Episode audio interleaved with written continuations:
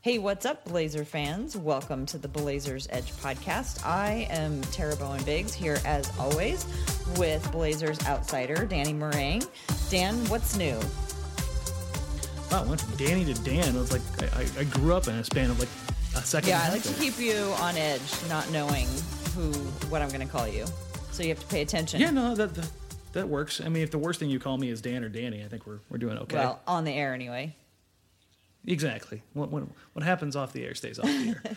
um, you know, it's uh, I'm I'm doing pretty good. This is uh, this is normally a time of the year where I'm just miserable as far as basketball is concerned, but little uh. Little game in, in Africa. Mm-hmm. Get to, get to see a little bit of basketball. Did you watch that game? Weather's been nice. Did you wake Yeah, up yeah, early and get your popcorn ready? Yeah. Oh, I, oh, I didn't wake up early so much as I DVR'd it and came back and got to it. Oh, I woke up, man. I was so excited. I couldn't wait a second longer. Yeah, I had a I had a long night dealing with a, a broke down car the night before, so um, yeah, no, I, uh, I I took my time and and caught up on some much much needed sleep. So, did you enjoy the NBA Africa game? Absolutely. Um, anytime you can watch Joel Embiid go to a uh, pump fake drive by behind the back step back fadeaway jumper against live competition. Um, I, I think it's it's good for all involved. I felt like he was trying to do absolutely everything humanly possible that you could do. and it was wonderful. It, it reminded me of, I don't know, it reminded me of like the giant with like all the other people running around following him because he just was, he mm-hmm. just stood out so much compared to all the rest of the competition. Although there, were, the the good. Well, so the one thing I was going to take away from that is, I've, I've I think I've retweeted like two or three different pictures from Joel Embiid's first interaction at NBA Africa in 2011. This guy has gone from the like literally not playing basketball seven years mm-hmm. ago to like one of the best players in the league. Mm-hmm. Can you think of anything on this planet where you, you could do it for seven years and be like, oh, okay, no, it's cool. I'm one of the best in the in the total world. This one particular Yeah, thing. well, he must have put in Like, his 10,000 hours, I guess. I don't know. Well, one of the things that Right? I enjoy about watching Joel Embiid pl- play is that even though he did come late to it, he clearly loves it.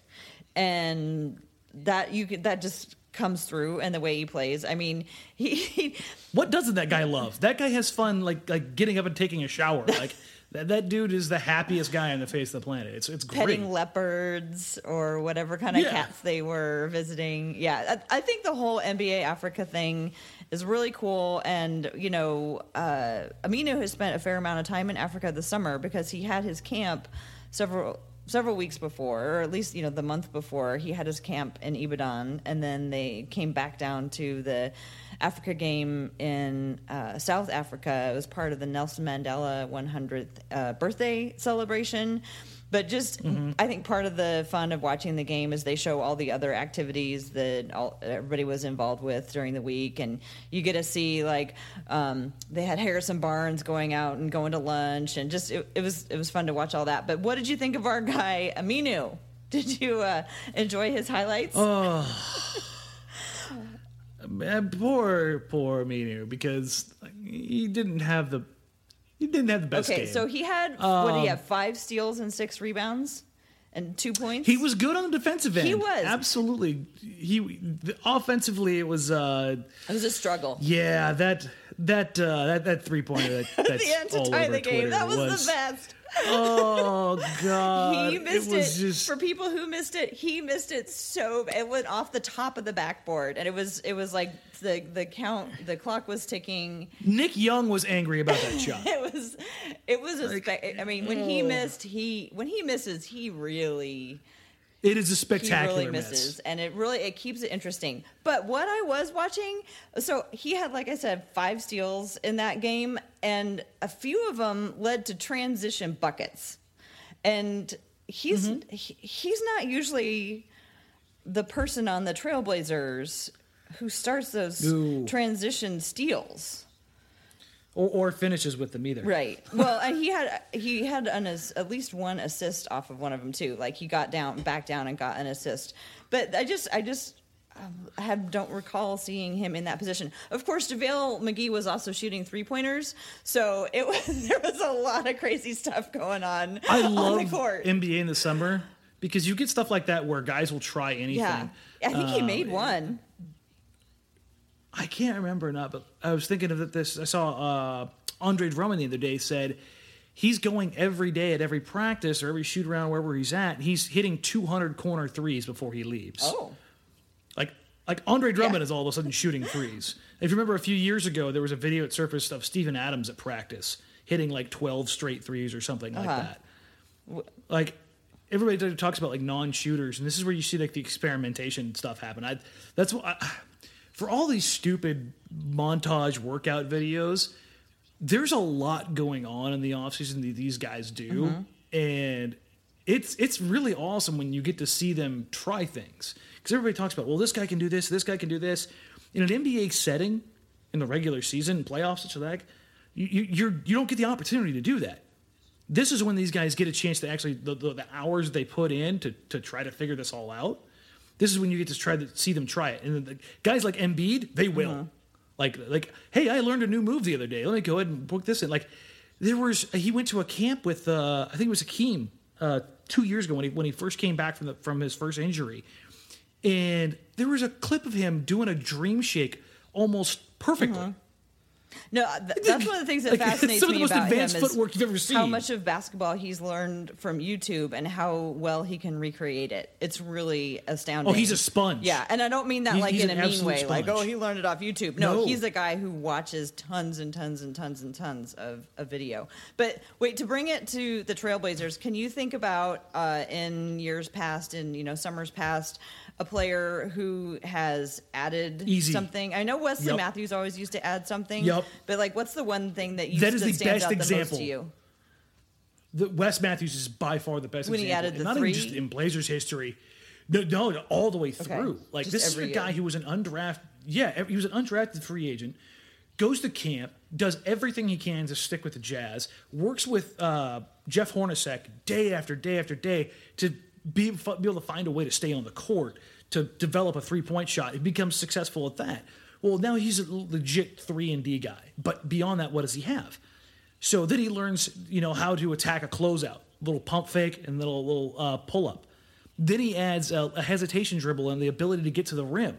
No- nothing special, but just one go-to move. And every year, every year, and then he adds the post game. I mean, everybody remembers what, what he did to James Harden in, in the playoffs in 2014. They, they, they played fine James Harden on, on defense, and Wes posted him up with something like, was it six straight possessions? Like from a guy who literally had no post game coming into the NBA to posting up a guy in the playoffs. Like that's insane. Like that level of development. That's like I, I think that skews the board for everybody else is because a guy like Wes Matthews or a guy like Joel Embiid can develop something that they never had previously. So sim- not necessarily simply, but they make it look simple. That I think a lot of people think that you know if you just put in the time, you can make this happen. Well, you can make this stuff happen. Like that video of Steven Adams shooting those threes. All these guys in the NBA can shoot in practice. Right. It's a very, very different Or from their driveway. We have a really very nice Yeah. uh, history of Nick Stauskas hitting a whole bunch of threes from his driveway. Yeah, exactly. Like these guys are unbelievable. Like even the, some of the worst shooters in the league will, in practice, they will just sit there and can from all over the floor. Like it's it's nuts. Um, but this is why I, I, I love the summertime is you, you get to see some of that experimentation and you see that trial and error and and where these guys have developed these things. And I, I think those are those are my favorite things that come out of every summer for. Um, specifically, let's look at a recent one. Uh, Damian Lillard, the ability to get to the free throw line. Like it didn't just like the refs didn't all of a sudden start giving him credit. He learned how to adjust his body, how to jump later. That's that's another thing that gets overlooked when you talk about like like uh, fine tuning mechanics and stuff like that. Somebody can be really good at getting to the rim, but like when you take off and where you take off from, if you go too early, if you go too late, if you go off quote unquote the wrong foot, there's no wrong foot. It's there's either right footed or left footed. But how some people interpret that um, to the the best possible scenario to generate free throws or to get a better shot opportunity. Like these little microcosms that that, that get changed around that make it so much more beneficial. I think a lot of that stuff doesn't necessarily show forth night in, night out until you look at this, like you know, midway through the season. You're like, wow, Dame went from not getting really to the free throw line all that well to being one of the best in the NBA at it. Well, like where did that come from? maybe Aminu will start generating transition offense from his steals. Hey, I'd be Maybe all for it. I, I would love on. the Blazers to be able to generate some, some free points. One uh, little note for people who are interested in off-season stuff. I listened to the Hoops Hype Hype podcast with Alex Kennedy, and he had Drew Hanlon on. Drew Hanlon, who works with uh, Meyers Leonard, amongst other people, also Joel Embiid and um, lots of other Jayson guys. Tatum Uh, and it Kelly was Oubre. So the fascinating, trainer and if people there. are interested in that type of thing, it was a really good, deep, deep look in um, to how he does his work and how he chooses the players that he works with, and how much he has to uh, believe in and like a player before he chooses to work with them. And uh, it was just really good. So if, if people are looking for content over the summer, because I know things slow way down, that's the Hoops Hype podcast and um, Alex Kennedy interviewing Drew Hanlon. I thought it was fascinating. But let's talk about somebody in the Blazers organization who's also been very busy this summer, giving lots and lots of interviews. Like everywhere you turn around, you we hear from the Blazers. Oh, he's I keep someone call him general manager, but he's not the general manager. President of, of basketball, Basketball operations, PBO. The po bono. The P- NO, the PBO. Uh, Neil Olshey uh, recently sat down with Brooke Olzendam and talked about this offseason. Lots of nuggets in the um, in the interview. So I pulled out a couple that I would love to get your thoughts on, and I bet you you've got lots to share. I bet you you've got thoughts, Dan. Am I right about that? No. no, never. Well, so I'm just going to dive right in. One thing he talked about was uh, the trade exception, uh, which recently expired. His uh, what exact words were? We thought for sure the Allen Crabbe trade exception would have huge value in the league. And like I said, teams are just not in the business of giving up quality players the way they were because I think everybody understands they're going to have to pay the freight this summer for what everybody did back in 2016. And there just wasn't as many pieces in the marketplace to do the absorption deals we've seen in the past. Lots going on there. Yeah. All right. Well, thanks for that, Neil. Um, oh, that that was a pretty good. That was a pretty good old shape. I'm not even gonna lie. You, you get the inflection just Thank right. you, Dan. Um, so a lot, a lot of things to take away there. Um, so the first part is they got it dead wrong. Um, that they thought that Which- the, the the trade exception would have huge TP, value. yeah. like did they did what I what I was trying to figure out what did that's what they're mean? saying. That's what they're saying publicly. Right. And and like like I I mean, does that does that imply that other teams were like, we have players that we don't want to have on our roster anymore, so we can we can trade them to Portland because look, they have this big trade exception that they can use. Um, is that what he was there's a couple ways that I'm looking at. I, I, there's a couple ways ways that I'm looking at this. That, that could be one way, but one one of the things that I was thinking about as I read this over and over and over again because I was pushing my face into my hand as he said it. Um, how many times have Neil Olshey and the Blazers recently admitted mistakes? Zero. Why is it all of a sudden this one is something they're admitting a mistake on? I don't know. Do you have a good conspiracy theory? I, I think it, this is because it's such a minute thing that they could throw this out there as like, "Hey, we made a mistake. Sorry." What, interesting. what that that's something that everybody has been asking for is to have Neil Olshey admit the mistakes. They, they're never going to admit the mistakes of 2016. Huh? I know that was I mean, amazing even- how we he- twi- like, turned it around he- like everybody I think else. everybody understands they're going to have to pay the freight this summer for what everybody, I'm doing air quotes right now, did back in 2016. No, not what everybody did, Neil. What you, Mitch Kupchak, and somebody else did. That's that's the extent of it. There's like four teams that made horrifically just terrible, awful, no good, brutal contract no- offers. not everybody. Definitely not Yeah. everybody. Well, um, and I asked. So yeah, that, that's that's my conspiracy theory about it That's because I interesting. just so you think that maybe they're They- like, they we'll, don't ever- We'll, we'll claim this one. we'll claim that we got this one wrong. because in in the reality, at least in, in my mind, like we talked about it off air a ton. Like I never thought the TPE was really going to be used. Uh-huh. I just there was no way with the writing that was on the wall that they were willing to add money. And now, had they made a move like moving Harkless or moving Meyers or something along that line, to where bringing in a contract like Wilson Chandler's that was 13 million as opposed to Harkless's 10, but they got a first round pick out of it. And then they could find a way to slash that payroll at the trade deadline to get under the the, the uh, tax line, which would be doable. It would be difficult, but be doable. Um, the extra first round pick may have been enough to justify doing it. But the the idea that the TPE was ever going to be used just Well, right. I mean, if they were, It never made why sense. wouldn't they have just kept Allen Crabbe then? I mean, were they worried about Allen Crabbe uh, clogging up Pat Connaughton's development? I mean, that's my next question. No. like, I think they immediately knew after Crabbe got paid that he wasn't going to be the answer and that they needed to move on from him sooner rather than later because his development was going to stagnate. They needed to go quickly because it was going to get. I mean, that's like a- we're at the point right now where Evan Evan Turner's contract is unmovable. Like it's it's really, it's is it? I mean, they moved. completely- Mo- was it yeah. Mozgov's? okay. What's the difference? Everything is movable if you if you attach a you know a twenty point per game score to it. Okay. okay. So that's why, because I have heard, I've seen people talking about, well, they've moved, you know, the all the other bad contracts have been moved. Yeah, okay, sure. You you could move Turner's contract maybe if you put Collins in like a first together. Okay. So they've been Like, moved because sure. they've been attached to value, valuable things, which Portland Yeah, has never like been able to do. Mozgov was attached to, to D'Angelo Russell. Mm-hmm. Like Russell, what do you think of him? You know, notwithstanding, he was a top tier pick on his rookie deal who was showing the potential to be a twenty point per game scorer and a, and a if not a prototypical scoring guard in the NBA, a guy that would be that secondary option. Uh, and if you're the Nets, you were looking to get young talent for taking on those bad deals. So, yeah, I mean that's you want to talk about the price of freight. There you go. There was just a lot of good, colorful phrases used in that whole tune, like the absorption deals we've seen in the past. Is that is that like a technical term that they use? I wasn't sure. Like he said Um, it confidently enough that I thought maybe that's something that they throw around when they're like, "Well, let's do. What about if we Uh, had to do an absorption deal, as opposed to one that was just made Yeah, up on I, I'm sure. I'm sure they say that. Like you know, they say absorption deals. Say, hey, we'll take your crap. Mm-hmm.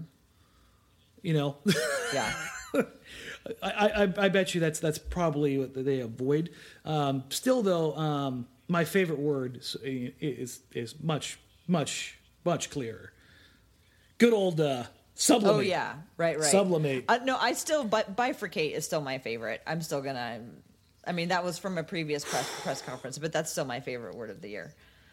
I think he's trolling us at this point. It could be. Well, let's move on to the next thing. Uh, the other thing that he talked about, or one another thing that he talked about, uh, which I alluded to, was um, okay. Here's this next one about uh, not wanting to hold on to somebody so long that the player who was coming up and developing behind them wouldn't be able to Yeah. flourish. So this was where he threw Ed Davis under the bus, or just like was like, we didn't need Ed or whatever. Like just kind of acted like Yeah. Ed never brought anything to the team, which was like, okay. He said, uh, not not a fan of this. we feel like we have internal solutions that will eventually be upgrades, and that was the deal. Ed is a veteran, and you can't bring Ed back and ask him to take on a reduced role. But if Ed comes back and plays the same role, it sublimates guys on the roster that we think have a higher ceiling and that eventually can bring more to the table. So I get the logic behind it. And then I don't. well, I mean, if if they're really trying to develop, they got to give people minutes. I mean, that You're a team bereft of talent, and you're letting talent walk for basically nothing. right. But I think uh, and it's not it, it's this it, if ed davis was actually in the way of zach collins developing then i could believe that but there's not six seven front court right, guys he wasn't in the way. There- he was there's helping four. it. Yeah. he was a huge, And- important part of it. so and this is this may come as a surprise to people but there was a name that was pretty much out of the entire press conference i only heard his name mentioned twice and it was about the veterans coming to summer league and that's Meyers. meyers, leonard I think the ulterior motive here for letting Davis go is that they want Meyers to play. Um, and that may sound crazy to some of you.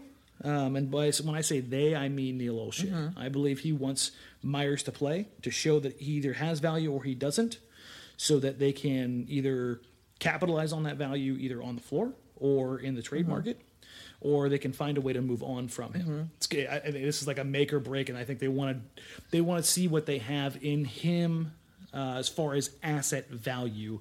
Um, as far as the basketball side of things, what's the most common critique for Portland outside of consistent wing play? Is it shooting? Because I think it's shooting. Well, aside from Damon CJ, you mean Yeah. right? I mean, the- yeah. So, what does Meyers Leonard possibly give you? Shooting. So, by moving Ed Davis, yes, you allow Zach Collins to get a few more minutes. It's not like Zach Collins is going to take Ed Davis's 18 minutes. That's not happening, folks. Mm-hmm. Like, you're not going to see Zach Collins playing 36 minutes a night.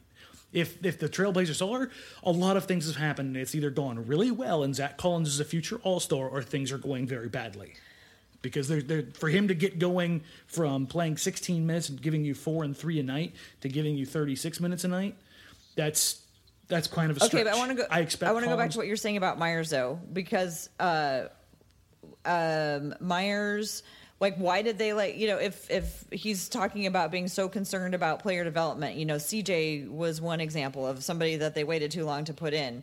Like, you know, Meyers doesn't fit into that whole storyline. Meyers is kind of an outlier. He does if, and this is another thing that Olshey brought up during the press conference: the difference between trust and talent. I don't believe the coaching staff in Portland has much trust in Meyers Leonard anymore. Um, if you talk to guys around the league, if you talk to guys that work out with Meyers Leonard, who, who work out with him in the summer and scrimmage against him, they will tell you that Meyers Leonard is plenty talented. It- there's not a talent deficiency there. People may laugh, people may giggle, people may question that. I don't care. These are guys, these are players and, and executives and personnel around the league that I have talked to. Like Meyers Leonard does not have a talent deficiency. Um, and I think what Olshey was alluding to there was if Ed Davis isn't there, if somebody else isn't there to take minutes away from Meyers, that there's no other solution, that you just trust the talent and let it find a way. Jeff Goldblum it. Just let Meyers find a way. so moving on from Ed isn't just about Was twofold. isn't just It- about yes. uh, getting out of the way of Collins's incredible development that we're going Oh. to see this year. It's Yeah. going to be about, uh, like you said, like sort of make or break with Meyers. Either what he needed was And time to also do the it, money. or he can't. Like if you wanted me to rank it in in things that meant the most to the Blazers, it's probably one money, two Zach Collins, three forcing um, the coaching staff's hand with Meyers Leonard. Well, what did you think about uh, when he said that it took too too long to get CJ into the rotation? Um, do you well, agree? I mean, in a sense, sure, but um, not over Wes Matthews. If he's talking about over Arron Afflalo after Wes Matthews tore his Achilles, Uh-huh. okay. But then again, he has to remember that he was the guy that made the move for Arron Afflalo. Right. So Yeah, I, that that know. one didn't ring real true with me. I was like, I think because like CJ's whole first year, he was injured. He was injured. and then the second Yeah. year, you know, he got a little here, got a little there. Um, did he get injured again? I heard rumblings from out of practice that he that he looked good Uh-huh. when he was in his first two years, but he did have problems with his feet, Uh-huh. and he did have an incumbent two way terrific Right, player. yeah, a good incumbent in that, Wes Matthews that in front of was him. that was well matched with the rest of the main people. yeah, this on isn't the an. Ed Davis situation. Yeah. like Ed Davis is is a is a reserve big, and I granted a fantastic reserve big. Wes Matthews was a true dyed in the wool starter that damn near any team in the league would take. Mm-hmm. Yeah. He was a forty percent three point shooter who could guard one through three. Yeah.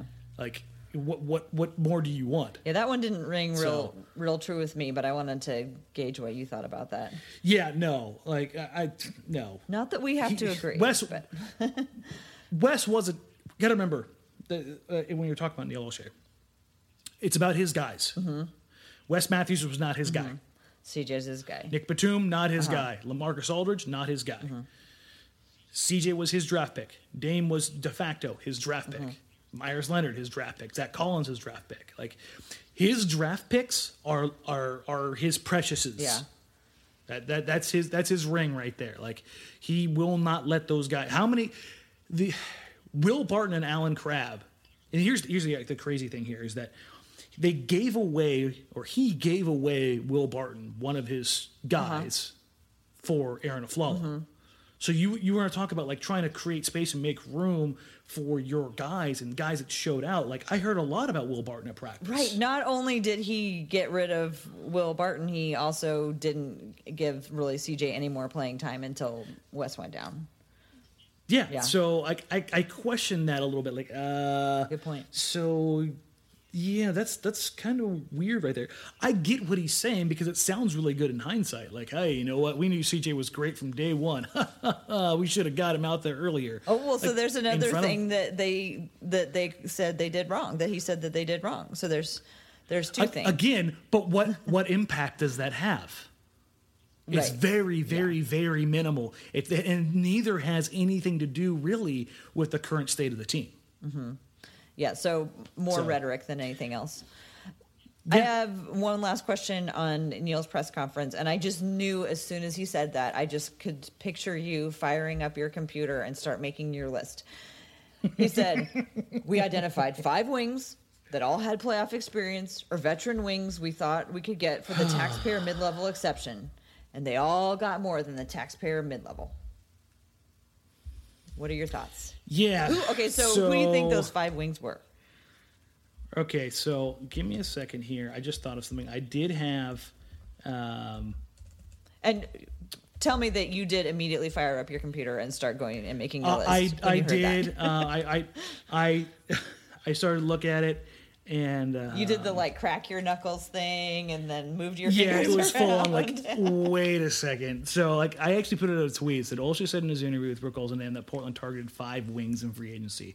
He recruited and pitched them all, and got and all of them got more than the 5.3 taxpayer MLE they had to offer. And now I have to go check what five playoff veteran wing free agents got more than 5.3 million Okay. this offseason. So what's the list? Now, I I had um, responses that included Hezonja, Belinelli, McDermott, uh, Ellington, Joe Harris, um, Tyreke Evans, Bjelica, Dante Cunningham, James Ennis, Ersan Ilyasova, Anthony Tolliver, Gerald Green, Rudy Gay, Gary Harris, Will Barton. I think that was the full list of everybody that was sent to me. And I narrowed it down really to there's a ton of guys you can remove there. If you're talking about playoff caliber guys, throw Hezonja off there. He's never been in the playoffs. Um, Dante Cunningham is a, a power forward. Stop. Uh, Anthony Tolliver, again, power forward. Stop. Um, so you- start getting down to like who who got close. Well, Wayne Ellington was six point two million. Tyreke and I uh, love JJ Redick. And, I mean, again, not, these are these are guys who I think would help Portland a ton. Um, uh, Tyreke Evans, 12 million one year. Redick, 12 million one year. Ariza was the big money guy, one year, 15 million. Rudy Gay, one year, 10 million. McDermott, I think, was right on the line um, as far as like what you would consider. He did get some playoff time with Oklahoma City uh, Thunder, but I don't know. He got paid decently well. He was the only one that really got multiple years out of anybody. He got seven mil uh, or a little over seven mil a year on a three-year deal. Uh, Marco Belinelli got a two-year, twelve million dollar deal, so he got six million per. All of those guys are more than the five point three that Portland had to offer, if you believe that. So then you take a look at that. So you think Um, that the that there just wasn't even there's like like if you were working in the war room there at, on uh, during free agency and they said Dan go get us a list of five wings that have playoff experience who we can get for we can reasonably expect to get for the mid level exception which for us is five point three million dollars. You would have been like Yep. who? And and you you maybe could have come up with uh mcdermott ellington Belly. belinelli mbamute Well, remember, I, I, I left Oh, Mbah a Moute haven't out because he took he took less. He's the one. than what Portland had to offer. Yes. so so one person you think would have actually maybe been he's about the only if one that was somebody, if that was somebody who again And, and here's the other thing: is Mbah a Moute took less and is playing in Los Angeles, and not for the Lakers, Mm-hmm. for the Clippers. So you're not getting the big time exposure of the LeBron Lakers. You're the Clippers, where you've got tax hell in Southern California, um, worse than a situation in Oregon. And for everybody who's going to get all irritated about the economics and millionaires paying taxes, I don't care. I'm talking about free agency. Mm-hmm. that stuff matters to these guys. The difference between playing in Texas or Florida or basically anywhere else in the country is a massive difference in money. Um, so you have a hard time believing that there were five wings that all had playoff and veteran experience that could have been gotten That we're going to be for that Yeah, price. Yeah, I just I don't think those guys ever really existed in the first place. Now they could have written five guys down. I Mm-hmm. Don't doubt that at Yeah. all. Uh, but there was a point in that where Olshey said like it's not like we went down our list and got progressively worse guys are, or or less valuable guys on our on our list. Well, yeah, you did because you didn't get any of those five. If you wanted the other guys, you would have had them on Well, I list. took that to mean Like- that they just pivoted to a different strategy, which was to get shooters. Which was to get a, a wingish uh, Nick Stauskas on a on a vet minimum on the first day. Like that's that's weird. Yeah, that. Yeah, it seems like if they, they would have, they made maybe would have taken a little bit longer. That was kind of like, oh, okay. well, and then you, you look at the the order of events. Gary Trent Jr. all of a sudden's got you know his contract done, and that's the the, the, the it came out of the MLE money. Mm-hmm. Like Yeah, they were they were like I bel I had to look at the sequence of events, but if I'm remem- remembering it correctly, I believe Gary Trent Jr. got his money before Mbah Moute signed with the Clippers. I'll have to double check that. I'll verify it before we, we, we post this, um, but I'm almost certain that's the case. And that I mean that seems a little bit weird. Like we again, you don't ever hear about the leaks coming out of, or you don't ever hear anything leaked about Portland unless the Blazers won it leaked. But I never heard the Blazers tied to any um, wings other than Hezonja, and that was a cursory mention through um, Woj. yeah. So That we're not even sure if it was a real thing or if it was a slip up because that was when Woj accidentally tweeted it out that Portland had come to an agreement with it, and then he immediately followed up with New York. So there's Yeah. there's a bit of mystery behind there. So are you developing a, a conspiracy theory about what this story is all about? what it actually really means? Like what their real what their plan it sounds was? good. It sounds good. Yeah. That's that's how I look at it. It's um, it's not pretty. So I, I, I just looked, and Gary Trent Jr. signed. Um, yeah, he signed his contract beforehand. Yeah. So Gary Trent Jr. signed on the sixth, and then there was there was a there was a couple things that I noticed uh, again that from from Olshey's press conference where he highlighted July fifth as like the day. He mentioned July fifth a couple different times. Okay. Well, just so just coincidentally enough, a day later, Gary Trent Jr. signed his deal. So they pivoted pretty damn hard to. Uh, you know, away from those five wings very quickly. If July 5th was the day, and then, you know, your second round pick, who, doesn't have guaranteed money, all of a sudden had a three year guaranteed money deal out of the MLE that you were supposedly using for those five wings, or to pick up one of those wings from those five. How how much of any of that was dependent on what Nurkic did? Were they are they completely separate, or did they have to be taken into account together? Nah, I, I think they were separate entities. Um, It couldn't have been like they'd been reached a place with Nurkic where they realized how much they were going to have to spend, and I think they knew a while ago. Uh-huh. Remember, we, we had talked about this off the air, whether it was the the toxic method was obviously Nurkic getting the, the 12 million or the uh, qualifying Mm-hmm. offer. And you asked me what number was the right number for Nurkic, and it was 12 million. And if you really pressed me and, you know, broke the fingers, then 13. Mm-hmm. But beyond that, I wasn't, I wasn't budging. And lo and behold, the number they landed on was slightly over 12. Mm-hmm. So, um, I think they, they, they've known that number for a, for a couple weeks um, okay, well, between uh, the, the Blazers and Nurkic's agent. right. Wh- anything else you want to remark on about the press conference? So, like, it's not a secret that I don't necessarily care for how Neil Olshey gets defensive about a lot of things. Um, when you know he was the one that created the situation, or is the face for putting himself in those situations with the summer of 2016. But when he started to talk about the the first like four minutes of that interview with Brooke, Yeah, that's right. that was that was a very different Neil Olshey than I had seen in any other the other press conferences, interviews, or anything like that. Like, he was endearing. Like I, I, I was, it was, it was, it was really strange. I, I, I, instead of finding myself squinting, rolling my eyes, sighing, or face palming, he had me like nodding in agreement for a minute. What do you Like, think it was okay, about what, what he saying. was saying that that made you feel that way? It sounded honest and genuine. Okay. and I know that sounds awful, but I I just don't like him and Danny Ainge, Doc Rivers um, are three guys that if they're talking, I just don't trust them. they they are some of the best in the league, and this is this is the this is going to sound like a shot, but I think it's credit to them because I think that's their brand. Yeah, that's what they're supposed they to do. are they are continual positivity salesmen, and they're good at Mm-hmm. it. Like that's I just want like I, it's weird. I, I don't I don't know how to put it any other way. I, I I thought that the first couple minutes were very very different than anything I had seen from him previously um, when discussing the Blazers. Huh.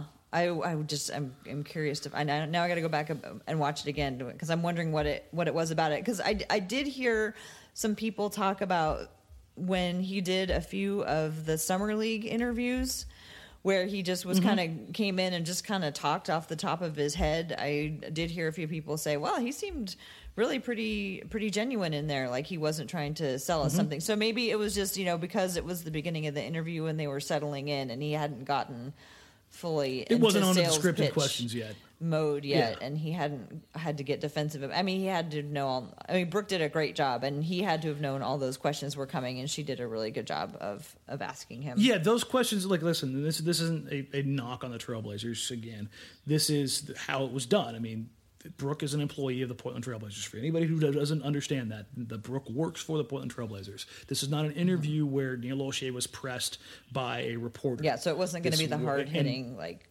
gotcha No, and those then those questions are going to be vetted. They're going to be understood. They're going to set the table for Neil Olshey to lay out basically his State of the Union or his agenda. Like that's what that was. Um, and I, I honestly, I think it was better than I anticipated. Obviously, there were some things in there that made me just huh. Obviously, the TPE being the biggest one. Um, but I, I thought Brooke did a fantastic job, and like I said, there were times in that interview where like Olshey had nodding my head, and that's the first time maybe that's ever happened. So, like, m- I, if he was more like that more often, I, I think he would probably get a lot more slack. Maybe not a lot more, but a little bit more. Um, I know it's impossible, but if if if they ever came out and admitted the mistakes of 2016, and the reason you can't do it are, are multiple. Obviously, you're you're talking about guys that are still on your roster. and You're calling them a mistake. That's not that's not going to go over well.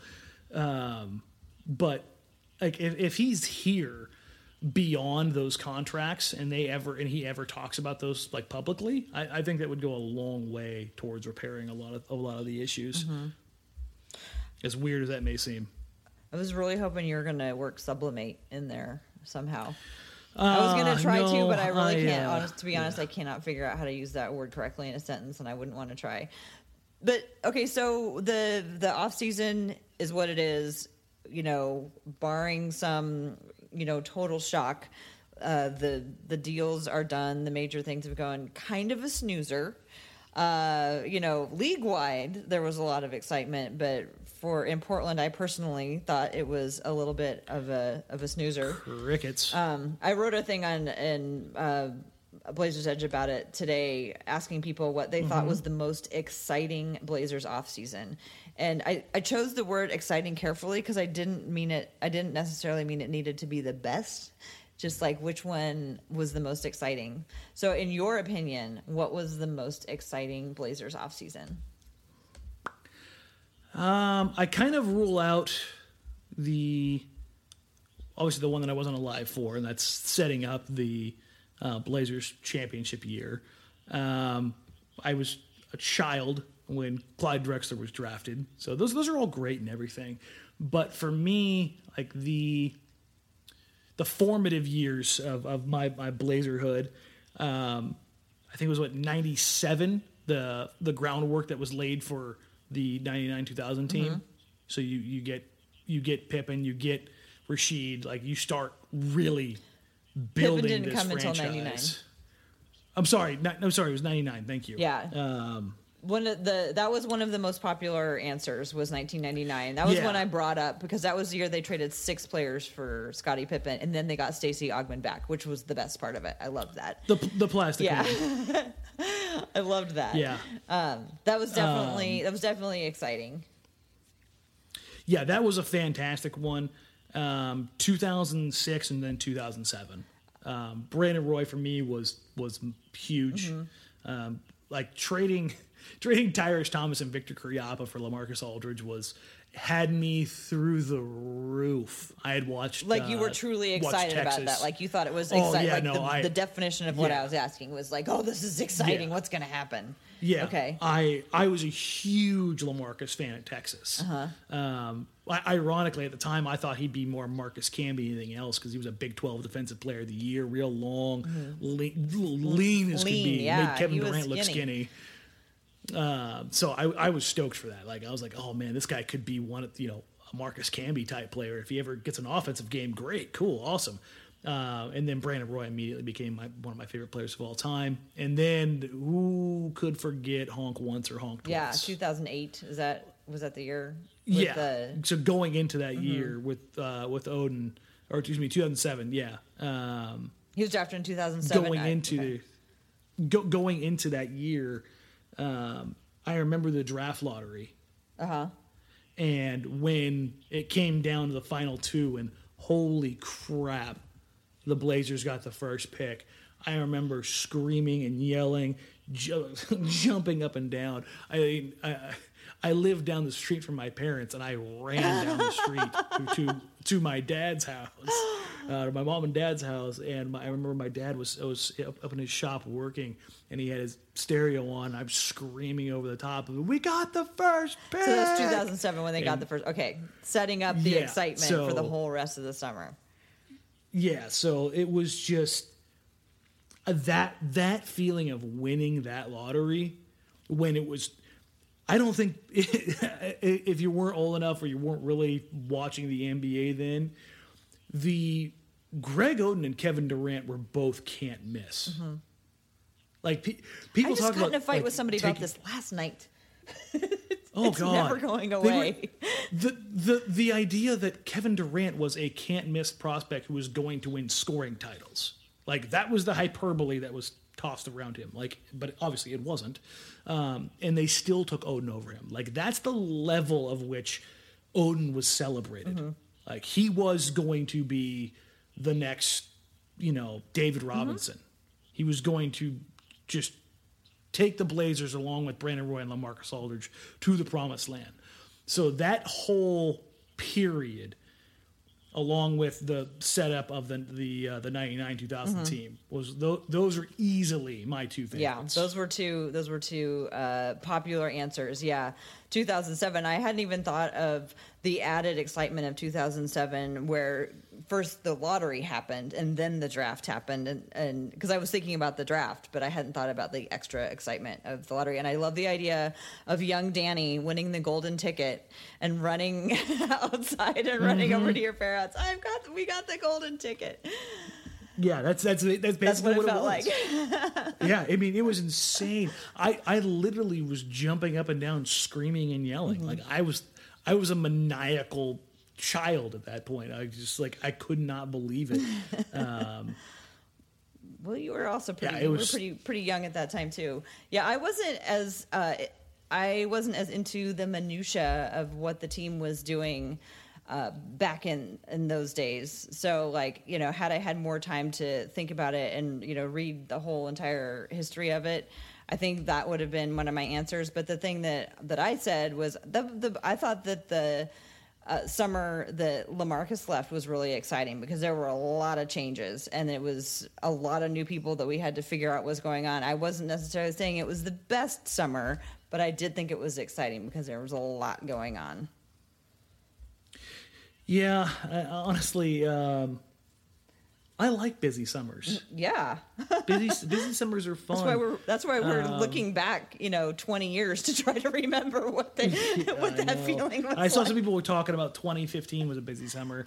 I don't know if 2015 was a busy summer as much as it was just an exodus. No, that was the Uh, one I think said because there was a lot going on, and in terms of exciting, there was a lot going on. I don't know if that's really exciting. Yeah. Well, for me, it was because I mean, I was ve- I was sad to see Lamarcus go, but I understood that there was going to be a new team built around Damien, and I really, really, really, really, really liked Damien, and I was excited to see what that was going to be like. And and I just for me, I also just really like learning about new players, and that was you know an opportunity to learn about a lot of new players because a lot of new players came in. But I get, I, you know, everybody's there's no one right answer. That's why this is a good question because there's no one right answer. Of course, you probably think there's a right answer, but I don't believe that there's one right answer. Well, I think, I think we, There's always a right answer. yeah, and it's yours, right? Yeah, no. Um, I don't know. We've I, that's not what I implied with it whatsoever. no, but um, uh, but I know that's what you were thinking. oh, okay. I'm, I'm not wrong Fair about enough. that, am I? Fair enough. well, should we leave it off there this week? Yeah, let's touch on one last thing. Um, Vegas odds came Mm-hmm. out because we, we love gambling here, and more than likely, gambling is going to be legal here in the state of Oregon and sports betting here very, very soon. I have a whole host of things we need to discuss about that. Not tonight, because I'm trying. I'm Yeah, trying to that's- understand the ethics that are going, the way that We- things are going to be, how we're going to have to like suddenly, uh, yeah. There's Discuss it openly. Yeah, it's it's it's going to be a little weird Yeah. for some people that aren't used to the openness of it. But I'll tell you what, if, you, if you're a soccer fan at all, you've been exposed to it your, the entire time you've been watching soccer, particularly, I mean, outside of the U.S. Well, I think I think there's going to be a lot of unintended consequences. Not all of which I necessarily think are going to be bad. Like I don't mean like that Mm-hmm. ominous, but I think there are going to be a lot of things that happen that nobody could have predicted, and I think a lot of them are going to have ethical implications. But let's talk about the odds that came out today as an introduction. So there we go. This this will be the uh, the opening teaser trailer into the further gambling discussion. Yeah. Um, so Portland came in at 41 and a half. Um, that's the over under. For anybody not familiar, that's the that's not a projection. Right, okay. That's a betting line. These are the things That that, not- they think people are going. Th- these are based on how they think These are people to are, going to entice set bets. bets. yes, this is to entice bets. This is not a projection. Which is why the Lakers are Um, ridiculously high. depending on which book you look at. But yes, there there have been there have been some that uh, where one was the Laker was six the uh, the, the over was 62 and a half. so um, and then I think uh, the Las Vegas sports book, which is basically the, the prominent Las Vegas book. Um, that has Portland at 41 and a half, I believe had the Lakers at 48.5. 48 and a half. Yeah. Yeah. So um, this is not a take the under, take the over uh, discussion because this isn't the 27 and a half that came out in 2014 15 where that was you want to get a betting line going there you go um, i honestly i think this is a fair line um, the early simulations that i've run I have portland at 43 and a half or just under or just under 43 and a half 43.4 is what i've gotten through the simulations and i'm running that through using last year's schedule so once this year's schedule comes in i'll go ahead and, and run it again and see what pops out So you take the Um, you add the new players and take out the old players and run the simulations based on last year's schedule. That's how that that's how that goes. That's how you. That- get your numbers. That's what that that's what I do every year until the new schedule comes out. And once the new schedule comes out, and I, I have a couple things that I factor in for back to back travel. Um, I do m- make my own manual adjustments um, To like for my final one. So if there's a back to back, say Sacramento uh, and the Lakers, Uh-huh. and you're going from Sacramento to the play the Lakers on a Friday night or Saturday night, there's like an 85% chance if, if the game the game is marked as a win against Los Angeles, that I'm going to go change ahead it to change a that. loss. Yeah. So Because because Saturday night nightlife in Los Angeles on a back to back is damn Yeah. near undefeated. do you also make manual adjustments based on player like improvement from one year to the next or do you do any I do that adjustments of the yes. players' actual numbers? You do. I do that on my own personal model when I'm trying to factor in like, okay, I, I don't use uh, plus minus or RPM. I use my own metrics that I've worked with different people on. Um, like Zach Collins has a, had a negative RPM last year. Uh-huh. Um, I, I don't think necessarily he's a negative RPM player. I would ad- adjust him to a slightly above average um, RPM player, so a, a net 0 as opposed to a negative. Um, so I'll make slight adjustments like that. What I ha- what, I do is I have my model that's pure simulation, and then I have a copy of that that I make my adjustments to, Okay. and that's ultimately what I end up using um, for my like when I talk about my projections. Yeah. Like I'll, I'll put it out, you know, before I put it out once at the beginning of the year, and then I don't touch it. So I've got my my one my one sanctity You piece of freeze it in sanctity. You know, this is. Yeah yeah. This is the, hey here it is. You want receipts? Here it is. You Yeah. know, it's there every year, um, and I've been right there um, pretty much every year. I had under last year. I, I had the Blazers at uh, forty six point eight, so forty seven. well, you were year. wrong about that, Mister. Yeah, I know. Um, I had them, I think, at 42 point something uh, the year before when they won 44. Um, and I believe their, their over under was 41 and a half that year, too, or 40 and a half. I think it was right where it was. Um, but so, yeah, for the most part, like I, I'm pretty good on this. So I, and I think that Vegas is the line here is good. I know a lot of people are like, oh, bet the over, bet the over, bet the over. Portland is due for some bad injury luck. And I know, knock on all the Dan, wood, but don't say those Th- things th- out loud. I know the basketball gods, they, they, they, they come around. Like they, Portland has not had anybody of consequence miss serious time in almost three years. Like that's, that's nuts. Like that's, that's, that's crazy. Well, So- uh, I mean, so like no one's had like a year long or a or season two month long thing. since a, a, a six eight week yeah i mean wes was it like nobody else has had anything Nurkic just came to in like the last game of the season, so that didn't count. Aminu's Yeah. was in the middle of the season. And Harkless again we're only talking about a couple weeks here or there Yeah. like two two to three week injuries yeah they suck but we're not talking about you know Yeah. chris paul missing a huge chunk of the season steph curry Right. missing a huge chunk of the season Well, like don't give the if that- basketball gods any ideas. hey i'm just saying just statistically speaking portland is due so Well, I uh that that 41 and a half scares me a little bit. I'm like I said I'm slightly higher on it. But again, these these are numbers used to generate bets and I, I think the reason why that number is so low is because Vegas like any other person out there who's smart about building these models and to drive these bets is thinking that Portland is due for some some bad injury luck And that will cause Portland to fall down. And, and at 41 and a half, if you're looking at how they structure it, they do have the Portland Trailblazers missing the playoffs. Mm-hmm. So, Yeah. and that's that's that also mirrors what ESPN put out. well, we have a lot more to talk about. The other reason they put out these betting odds is to give us something to talk about in the off season, and I think that for this Mm-hmm. And week, we're thankful for that. Yes, I think for this week we've probably just about done as much as we possibly can, and hopefully next week somebody will put out something else, or somebody else will have a press conference that we can talk a whole bunch about. Um, but I think that's probably we should probably wrap it up here. Do you have? Yeah, when we're pining for press conferences, that's a problem. I know. It was uh, first. It was when we were um, hoping for Michael Beasley, and now we're hoping for press conferences. That's that's what we've become. Please, somebody talk to me. Well, in any case, it's been good to talk to you. Um, I can be found at TCB Bigs on Twitter, and you can find the Women's Hoops and Talks podcast at Hoops and Talks. Why don't you take us out of here?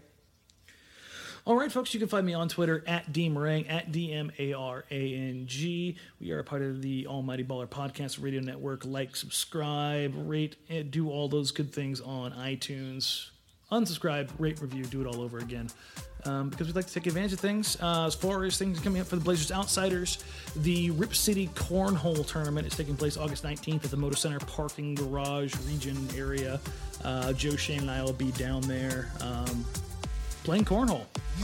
Uh, if you want, you can get down there and get to take part of the. I still can't understand this or picture this or understand what's going to happen. Like, I, I guess I'm just going to have to come see it. Like, You're, you're gonna have to come down there and see it. It's not like it's not like it's that far. Come on. Is it like multiple cornhole games going on all at once? Oh, yeah. Leading up to, Oh, it's yeah. like an elimination tournament. Yes. And are, are these like full-on already established competitive cornhole teams? Or, I, I, I don't know. I, I'm assuming there'll be there'll be some cornhole ringers. uh-huh. Like they, like there, there are professionals out there. That like there's is- act, cornhole's actually on E I ESPN. know, I saw that. When did that become a sport? I just, I don't know. Yeah. Speaking of You sports, it's- Blazer 5 Gaming lost this weekend. I don't want to talk about it. Yet, see, I told you, told you last week. You know, it's them. your fault. It's your fault. If you hadn't pointed it out, it never would have happened. So thanks a lot, Dan. I was totally blaming this one on you. All right. Yep. So that's that's that's, that's it for us uh, as far as the Outsiders crew. We got some cool, cool other cool things coming up that we'll hopefully be able to announce here in the coming weeks. Other than that, folks, um, thanks for listening. Catch us next week. If you've got questions, hit us up on Twitter. Hit us up on Instagram, uh, Blazers Edge, um, Twitter as well. And uh, we'll talk to you all next week. Take care, everybody. Bye.